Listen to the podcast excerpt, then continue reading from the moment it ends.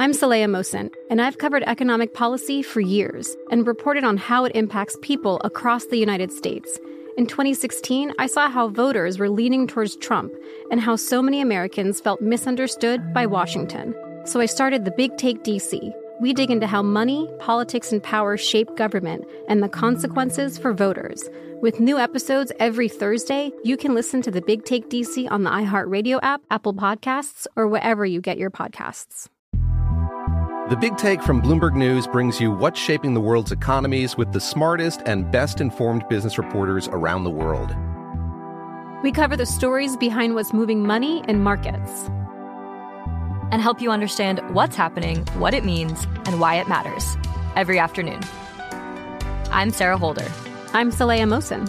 And I'm David Gura. Listen to The Big Take on the iHeartRadio app, Apple Podcasts, or wherever you get your podcasts.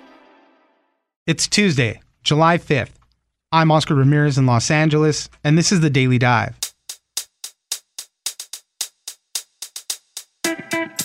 Where have all the coupons gone? As record high inflation is still hitting us, many are looking for deals anywhere they can. But paper coupons and even digital ones are harder to come by.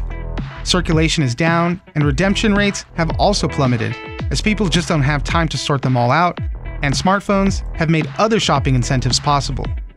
Lydia DePillis, economy reporter at the New York Times, joins us for What to Know. Next, according to a recent survey from Gallup, the world is unhappier and more stressed out than ever. The second year of the pandemic seemed to be worse in many ways as people had more negative experiences and less positive ones.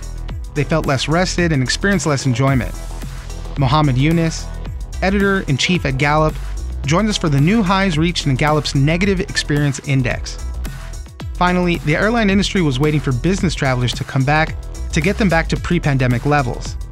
Well, some of that has returned, but flight cancellations and delays are causing some professionals to opt for the road trip instead. To avoid delays and missing appointments, they're willing to drive up to seven hours to get where they need to be. Allison Pohle, travel reporter at the Wall Street Journal, joins us for more. It's news without the noise. Let's dive in.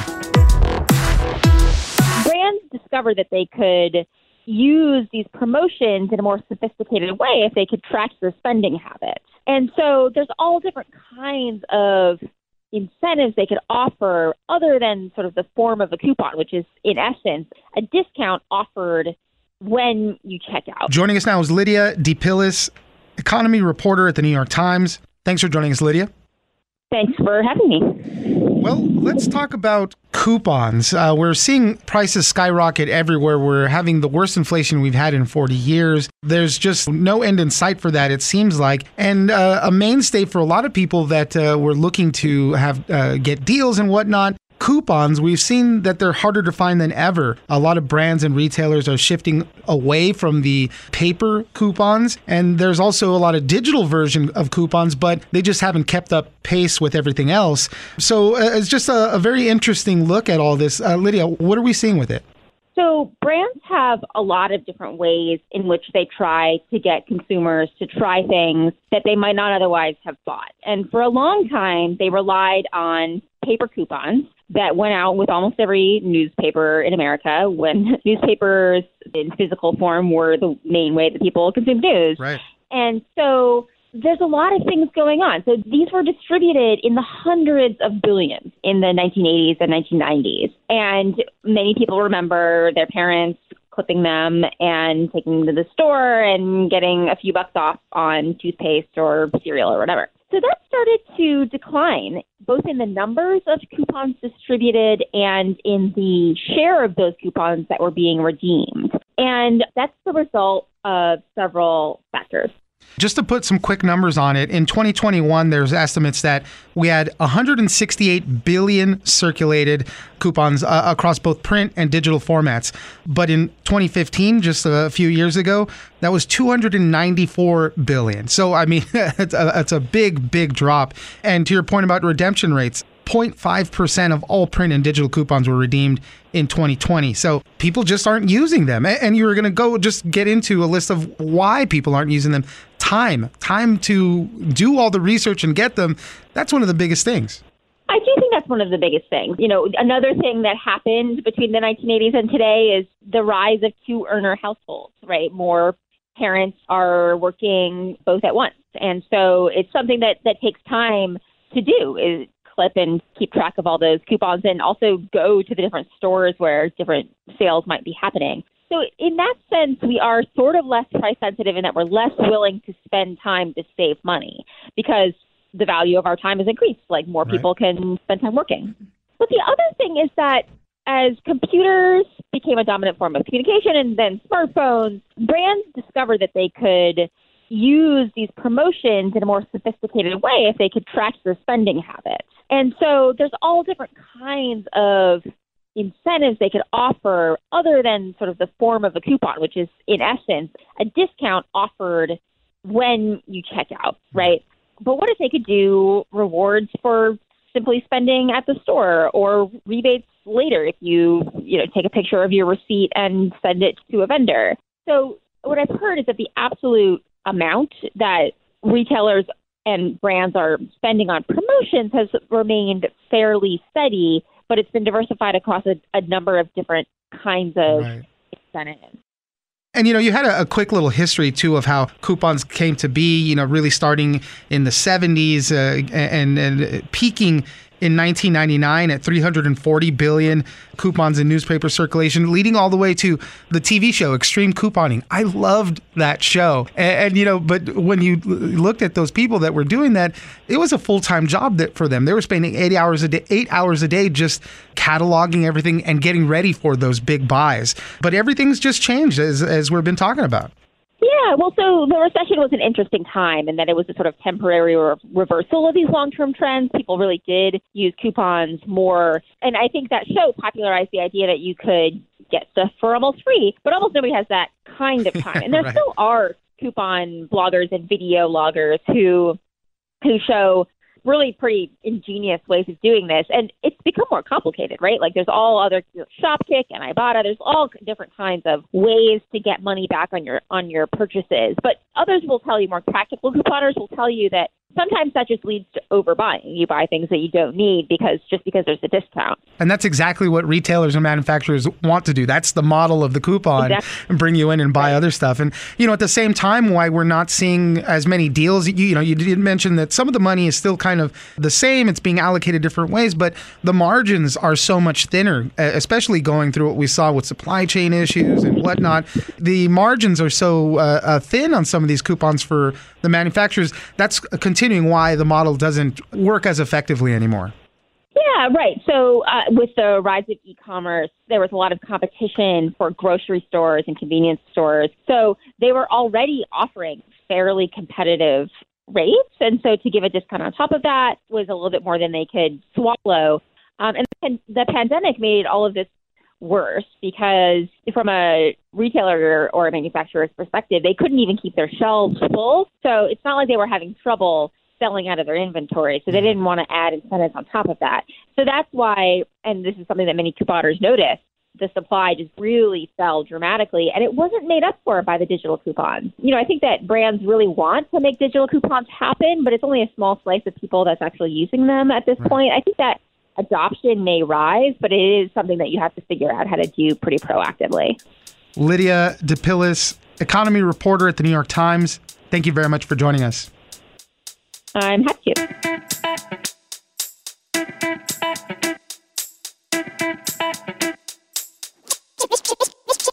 We also ask about a lot of negative experiences, like did you experience a lot of physical pain, worry, sadness, stress, anger? And as you alluded to, this year really the highlight was pretty negative. Uh, we have a record high of several of those negative emotions across the globe. Joining us now is Mohamed Younis, editor in chief at Gallup. Thanks for joining us, Mohamed. Thanks for having me. Well, wanted to bring you on to talk about some uh, recent stuff that we're seeing there out of Gallup. Unfortunately, it's not very good news. The world seems to be unhappier and more stressed out than ever. So every year, Gallup does these polls where they ask people about negative experiences, positive experiences, all this stuff. And we're finding out that people had more negative experiences and fewer positive ones. Obviously, a lot of this data is from 2021. So the second year of the pandemic. You know, a lot of stressful times were happening. But Mohamed, tell us what we're seeing in all of this. Yeah, absolutely. Thanks uh, for taking an interest in our uh, report. It's called the Global Emotions Report. Um, it's something that we at Gallup have done for 15 years now. Since 2005, we've basically polled the world on how citizens' lives are going. One of the most important ways we do that is to ask about their well-being, and this is one small part of that, which is experiential well-being, your positive and negative experiences as a person. Some of the positive things we ask about is, do you feel well rested yesterday? Were you treated with respect all day yesterday? It's always about sort of the previous day to make it consistent. Did you smile or laugh a lot? Did you learn or do something interesting?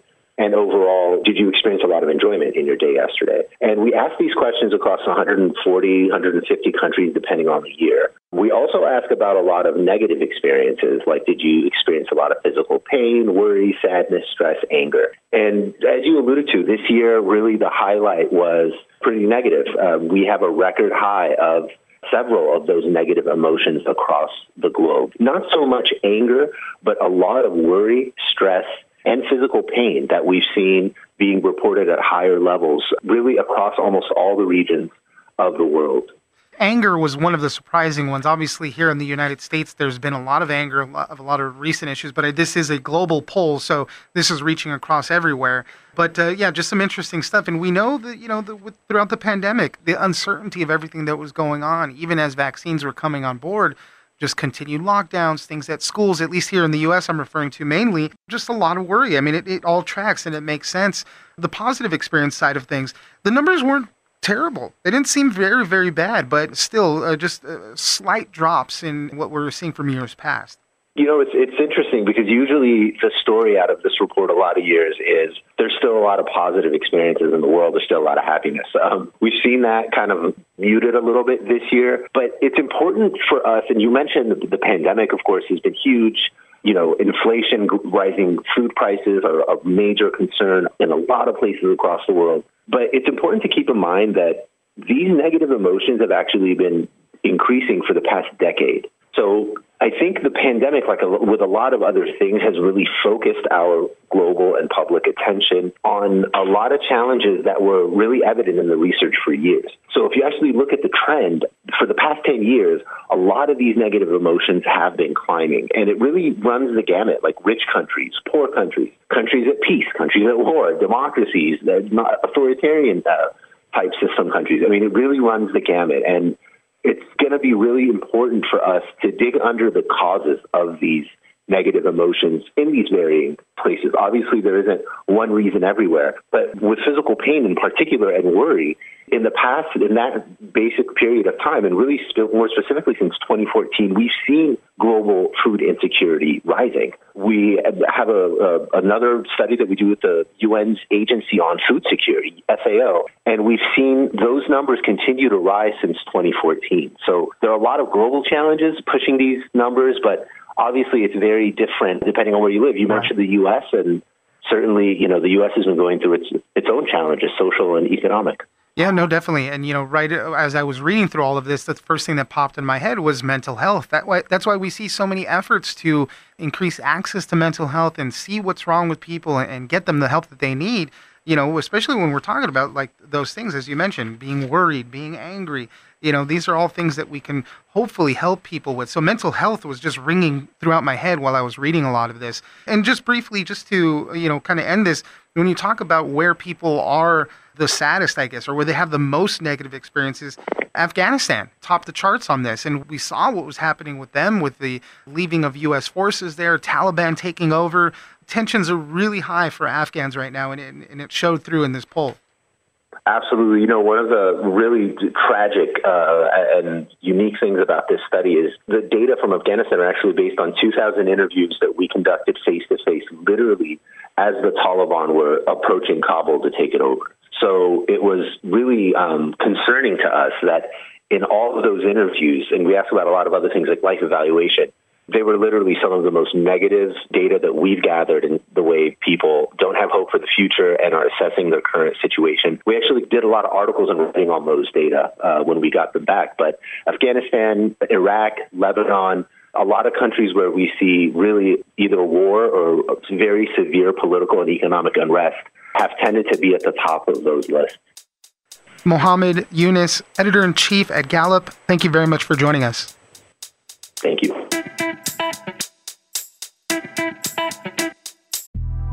The Big Take from Bloomberg News brings you what's shaping the world's economies with the smartest and best informed business reporters around the world. Western nations like the US and Europe. Mexico will likely have its first female president. And then you have China. And help you understand what's happening, what it means, and why it matters. He'll get his yo yos to Europe in time. But the longer this drags on, the more worry he's getting. They knew that they needed to do this as fast as they possibly could to get a drug on the market as fast as they could. I'm David Gura. I'm Sarah Holder. I'm Saleha Mohsin. We cover the stories behind what's moving money and markets. Basically, everyone was expecting, if not a calamity, certainly a recession. But the problem is that that paperwork, as our reporting showed, is fake. As someone who's covering the market, I'm often very worried about an imminent collapse. So I'm thinking about it quite often. Listen to the big take on the iHeartRadio app, Apple Podcasts, or wherever you get your podcasts. I'm Saleha Mohsin, and I've covered economic policy for years and reported on how it impacts people across the United States. In 2016, I saw how voters were leaning towards Trump and how so many Americans felt misunderstood by Washington. So I started the Big Take DC. We dig into how money, politics, and power shape government and the consequences for voters. It's an election year, so there's a lot of focus on the voters that TikTok is reaching. The initial reaction is like, oh, things are looking so resilient. I don't want to be too pessimistic, but I just don't see the political will down in Washington right now to, to change their tune. I think the American electorate has been signaling that it expects a rematch of the 2020 election. These are unprecedented times. With new episodes every Thursday, you can listen to the Big Take DC on the iHeartRadio app Apple Podcasts, or wherever you get your podcasts. I have no idea if we're going to get on a plane tonight or not. Flight got delayed till 9 o'clock, delayed till 10.20, canceled at 12 o'clock. Trying to get home before my birthday, which is today. She's pregnant. We were like, we, like all this traveling has been crazy. Joining us now is Allison Pohle, travel reporter at the Wall Street Journal. Thanks for joining us, Allison. Thanks so much for having me. Well, one of the biggest things that the airline industry was waiting for to help bring the industry back, this is after all the closures and everything that was going on through the pandemic, was the return of the business traveler. And now we're kind of seeing some of that happen. It's coming back in a lot more ways as more offices are opening up. But man, these travel disruptions, these all this travel uh, disruptions to air travel are really wreaking havoc on people's schedules. And in a lot of cases, some of these business professionals are just saying, screw that, I'm probably just going to drive. Some reports are saying that, you know, people are maybe taking up to seven hour drives just to get to whatever it is that they need to go, see clients, these business conferences, all that stuff. So, Allison, tell us a little bit more about how the disruptions are really just changing everything. So, a lot of leisure travelers have experienced these disruptions as well from staffing shortages, COVID absences, weather problems, air traffic control as well. And business travelers are right there alongside them. So, some of them are opting to drive instead of fly for work trips. And that means that as opposed to driving three to four hours as they might have done in the past, they're now driving five to seven hours rather than take some of these shorter haul flights. And for companies now trying to adjust to this, uh, you know, f- to allow for their employees to make this travel, they're having to allot more time for that. They're, you know, saying, okay, you know, leave a day early now, uh, or, or it's just the planning that goes into it is so much more. Absolutely. And so that could be an additional hotel charge as well. If someone's leaving the day before, maybe they are still flying, but they want to make sure that they leave plenty of buffer to get to that meeting. Hotels are very expensive this year, they're full. It also means if someone is canceled or delayed, and they're trying to return, that could tack on an extra hotel stay on the other end as well. I know a few people in the hotel industry, the hospitality industry, and even there, you know, they're getting bombarded by the same things. It's happening everywhere. A lot of staffing shortages and whatnot. And for some of these uh, travel companies that handle with uh, with businesses and whatnot, and and the business travelers themselves, they're saying, I'm dealing with people I've never dealt with before. You know, so many people are taking more on, taking on more responsibilities, trying to accommodate all this stuff.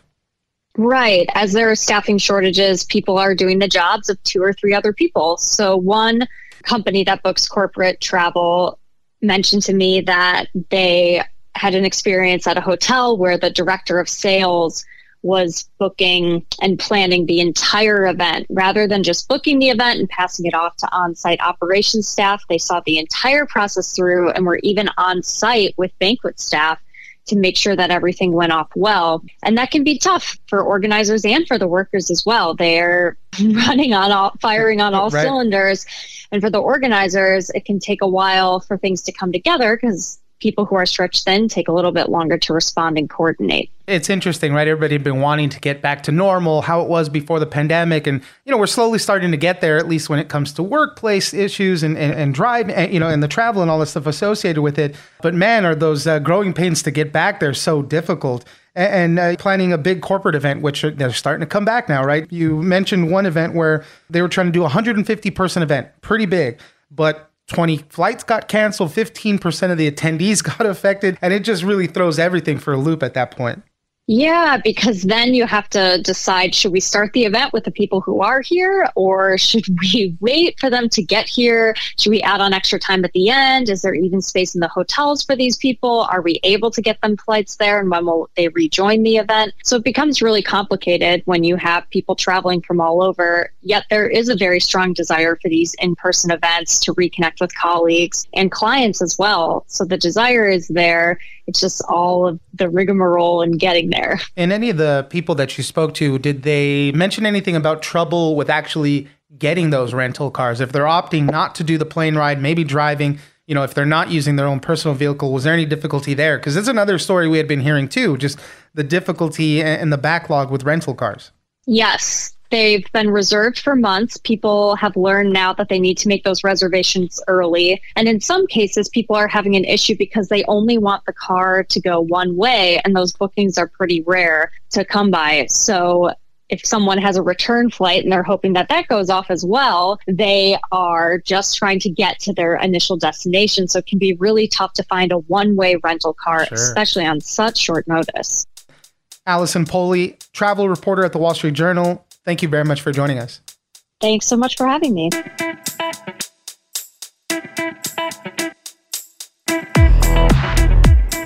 That's it for today. Join us on social media at Daily Dive Pod on both Twitter and Instagram. Leave us a comment, give us a rating, and tell us the stories that you're interested in. Follow us on iHeartRadio or subscribe wherever you get your podcasts. This episode of The Daily Dive is produced by Victor Wright and engineered by Tony Sorrentino.